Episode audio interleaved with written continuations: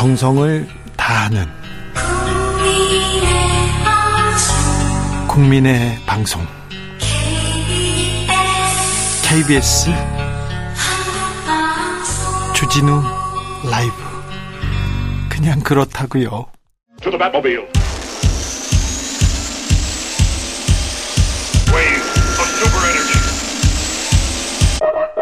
주 기자의 1분. 윤석열 대통령 원전 오염수 예산 7,400억 원으로 확대하겠다고 밝혔습니다. 각 부처에 숨겨진 오염수 예산을 합하면 오염수 예산 1조 원이 넘는다, 이렇게 지적하는 전문가들도 있습니다. 그런데요, 이는 우리 정부가 앞으로 최소 30년 매년 1조 원가량의 세금을 투입해야 한다는 것을 의미합니다. 이 돈을 민생에 썼으면 좋으련만. 미국 정부가 한국에 F-35 전투기를 최대 25대 판매한다고 합니다. 6조 7천억 원이 넘는 규모의 거래입니다.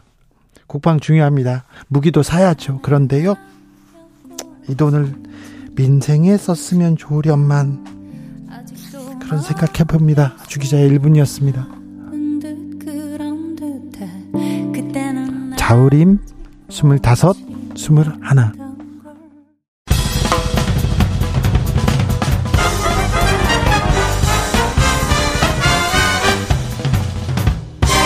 훅 인터뷰. 훅 인터뷰 이어갑니다. 북러 정상이 4년 5개월 만에 만났습니다. 무기 주고 핵과 미사일 기술 받아오는 거 아니냐 걱정하는 시각 많은데요. 북러의 밀착 행보 어떻게 봐야 되는지 자세히 분석해 봅니다. 정세현 전 통일부 장관 모셨습니다. 어서 오세요. 예, 네. 오랜만입니다. 장관님, 건강은 괜찮으시죠? 예, 건강합니다. 네. 이게 보이는 라디오 아니야. 네, 네. 그러니까 아마 그림 보면 건강한, 네, 게 드러나겠지. 좋아 보이십니다. 네. 저는 괜찮습니까? 네, 괜찮아. 네, 알겠습니다. 염색 잘 나왔어. 아이고, 네, 감사합니다. 3박 4일 동안 2,700km를 달려가지고, 네, 또 열차로 달려가지고 북러 정상회담 했습니다. 자, 정상회담 총평부터 이렇게. 이번 만남의 의미 어떻게 보십니까, 우리 장관님께서는? 그 북러 간에, 그러니까 북한은 그 러시아한테 재래식 무기 주고, 네, 우크라이나 전쟁에 쓸 수 있는, 대신 러시아로부터는 그 미사일, 뭐 미사일이고 또 그 유성이니까, 예, 유성, 인공위성 관련 그 기술 그를 지원받고, 네, 지금 이번에 수행원 중에 해군 사령관이 갔단 말이에요. 네. 그다음에 군수공업부장이 가고.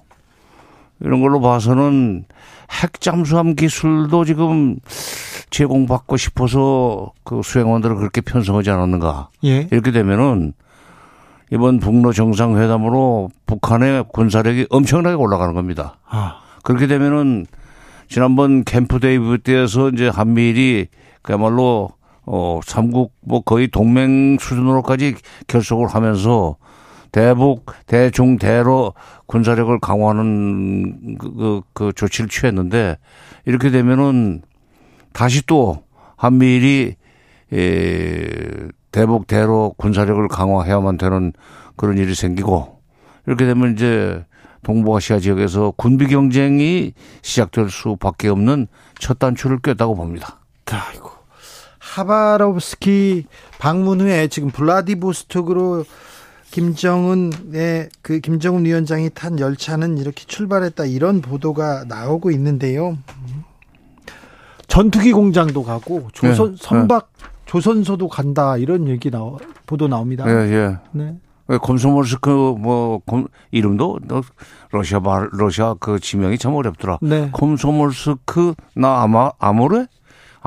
네. 거기가 지금 그 전투기 공장이 있는데요. 네. 근데 지금 북한의 전투기가 낡았거든. 네.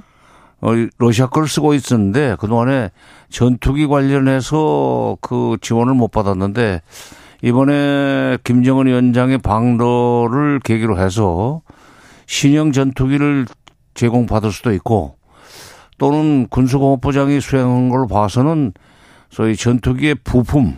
예. 북한의 선박이나 전투기에 그 부품이 낡아가지고 그걸 교체해야 될 필요가 있는 걸로 알고 있습니다. 이런 네. 문제를 러시아가 한 번에 해결해 줄 가능성이 있는 지금 행보다. 예. 아. 그리고 러시아가 배려를 많이 하더라고. 푸틴이. 그러니까 일찍 나왔어요. 아니 30분이나 미리 와서 기다려. 그 사람이 그 보통은 1시간 반씩 기다리게 만드는 사람인데. 문재인 전 대통령, 박근혜 전 대통령 많이 기다렸어요. 근데 30분 먼저 나와서 기다린 것도 지금 김정은이를 많이 기다린다는 얘기고, 그거는 김정은으로부터 지원을 받는 대신 반대급부를 많이 줄 수 있다는 그런 이제 그 의사표시라고 보는데. 네. 그 보스토친이라고는 우주기지, 우주발사기지에서 그 콤소몰스크 나 아무르라고 그런 그 수호이 공장, 네. 비행기 공장까지는 또 비행기를 내준 것 같더라고. 아, 그래요? 대단한 그. 환대네요. 환대 정도가 아니라, 앞으로, 러시아가 북한에게 군사 기술 내지는 군사 부품, 군용, 이런 것을 아주 넉넉하게 지원해 줄 해줄 용의가 있다는 그런 상징적인 조치라고 봅니다. 북한의 인공위성 개발 돕겠다 이 얘기도 당장 이게 군사협력 하는 거 아닙니까? 그렇지. 예. 네. 이게 고도로 지금 정밀한 기술, 가장 어려운 기술. 그러니까 지난 5월 31일 날 쏘았던 거 실패해가지고 네. 서해바다에서 우리가 건져 올렸잖아요. 네. 그 다음에 8월 24일 날 또 쏘았는데 그거 또 떨어졌단 말이야. 네.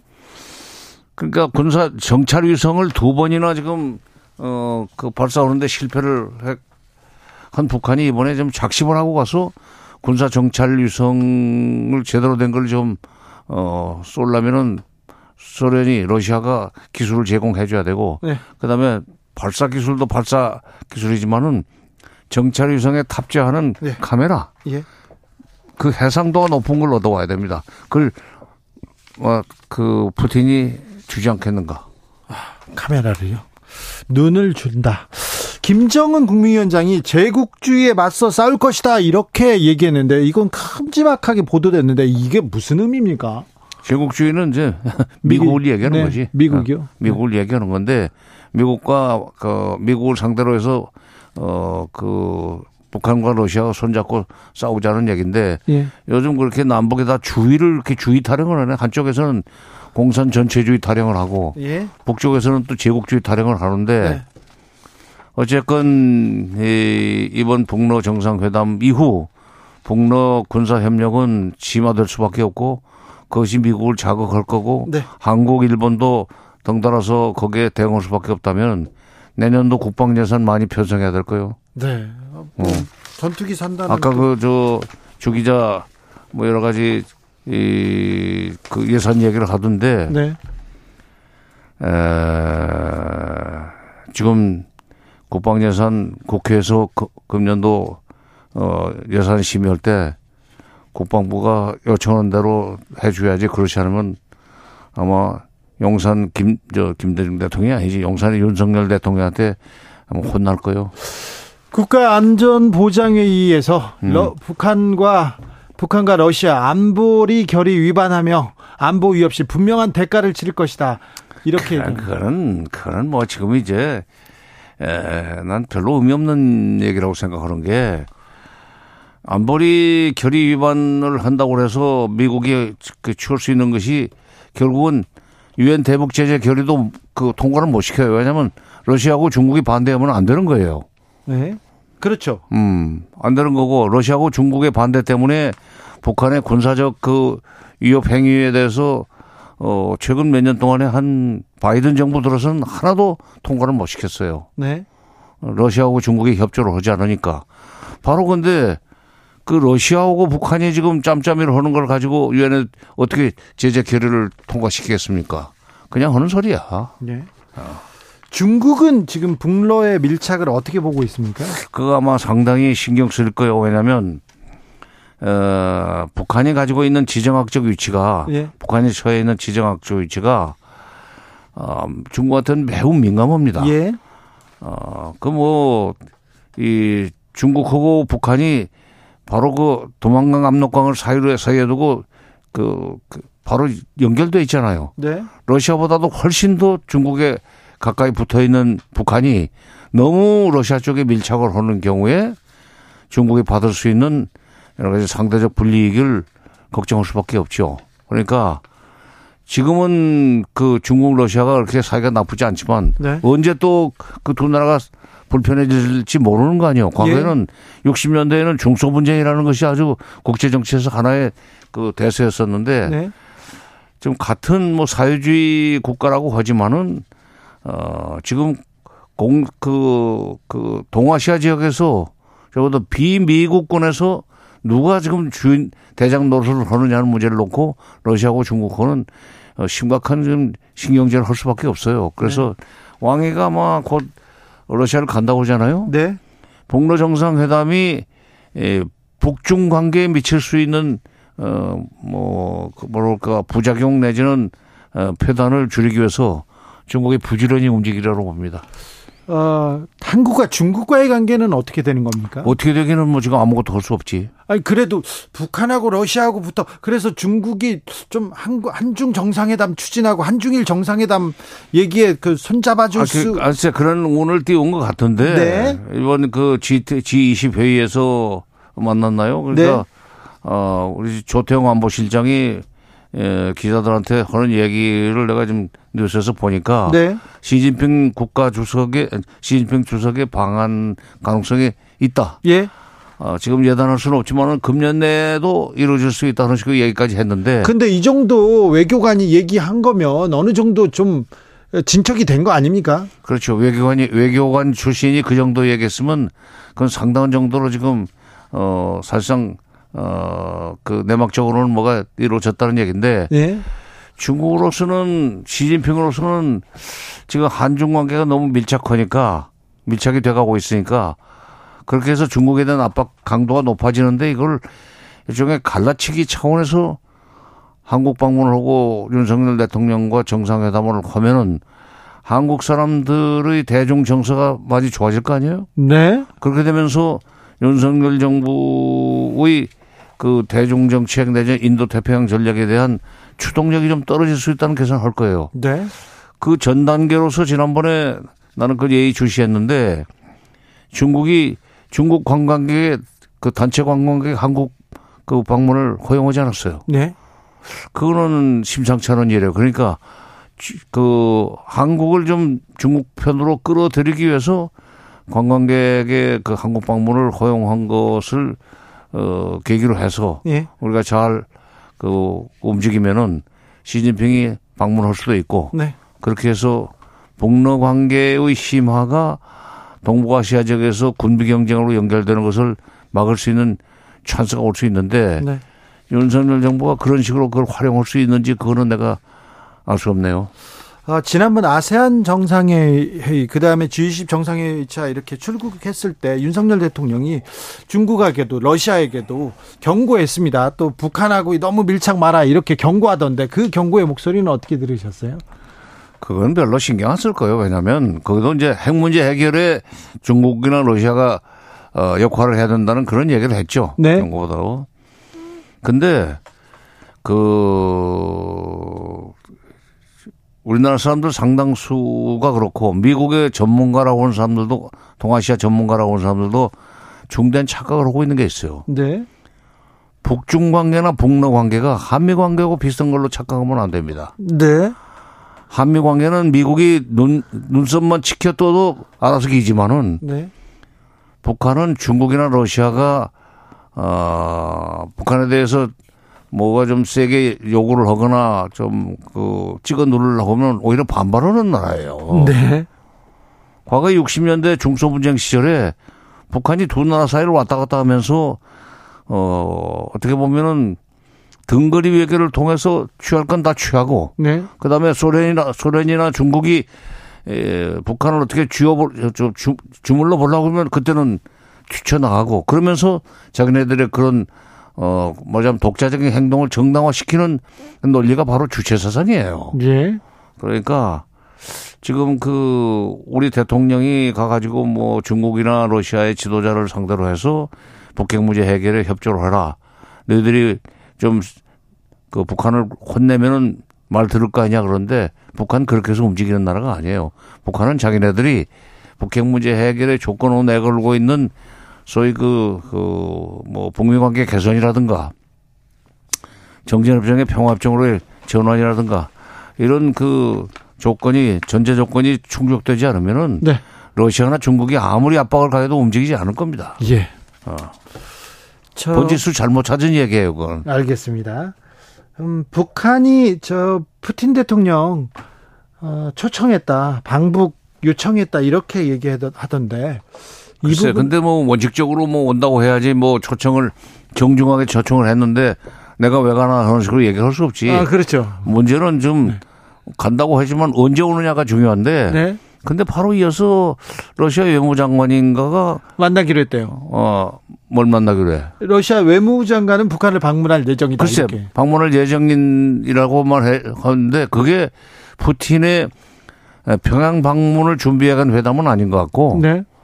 다른 북러 간에 처리해야 될 일이 있기 때문에 러시아 외무장관이 와가지고 그 협의를 한다는 얘기라면은 푸틴의 평양 방문은 그만큼 늦어진다고 봐야죠. 아, 예. 크게 봐서 언제 갈게. 예. 기회가 되면 갈게 하는 얘기하고 금년에 갈게 하고 다르죠. 지금 평양으로서는 김정은으로서는 푸틴이 될 수 있으면 빨리 와주기를 바라겠지만 또 푸틴이나 러시아도 미국을 의식해야 되는 문제가 있으니까 네. 그렇게 쉽게 가볍게 움직이기는 어려울 거예요. 아마.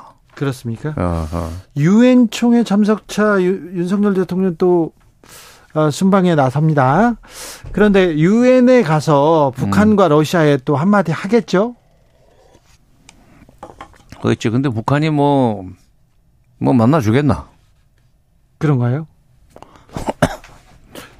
아니, 그러니까 이번 유엔 총회에 북한에서 누가 올지 모르지만 아마도 그냥 유엔 주재 대사가 연설을 하든지 아니면 토론에 참가하든지 하는 정도로 끝날 거예요. 네. 자, 중국과 지금 북한은 경제 교류를 더 확대하고 있는 것 같습니다. 그래. 비행기도 가고 기차도 왔다 갔다 하고 이제는 코로나 때문에 그동안에 이제 팬데믹 때문에 네. 문을 꽁꽁 걸어 잠고 있었는데 이제 북한에서도 코로나가 어느 정도 이제 한물 갔다고 생각하니까 드디어 이제 단동 철교도 열고 비행기도 베이징까지는 운행을 하고 그런 것 같은데. 네. 근데 지금 중국과 북한의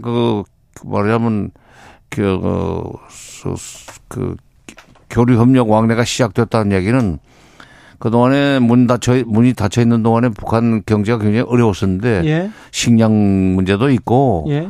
또 여러 가지 석유 문제도 있고 등등 소위 생활 필수품이 절대적으로 부족한 상황에 처해 있는 북한으로서는 중국으로부터는 그런 경제적 지원을 받아내려고 올 거예요. 네. 그리고 좀 이번에 러시아 방문을 통해서는 군사적인 지원을 받아내고 그러니까 안미 경중이 아니라 안러 경중이 됐지 북한도. 네.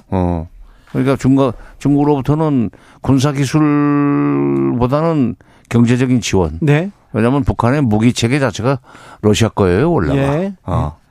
자, 그런데요, 우리도 북하고 좀 교류하고 얘기는 해야 될 거 아닙니까?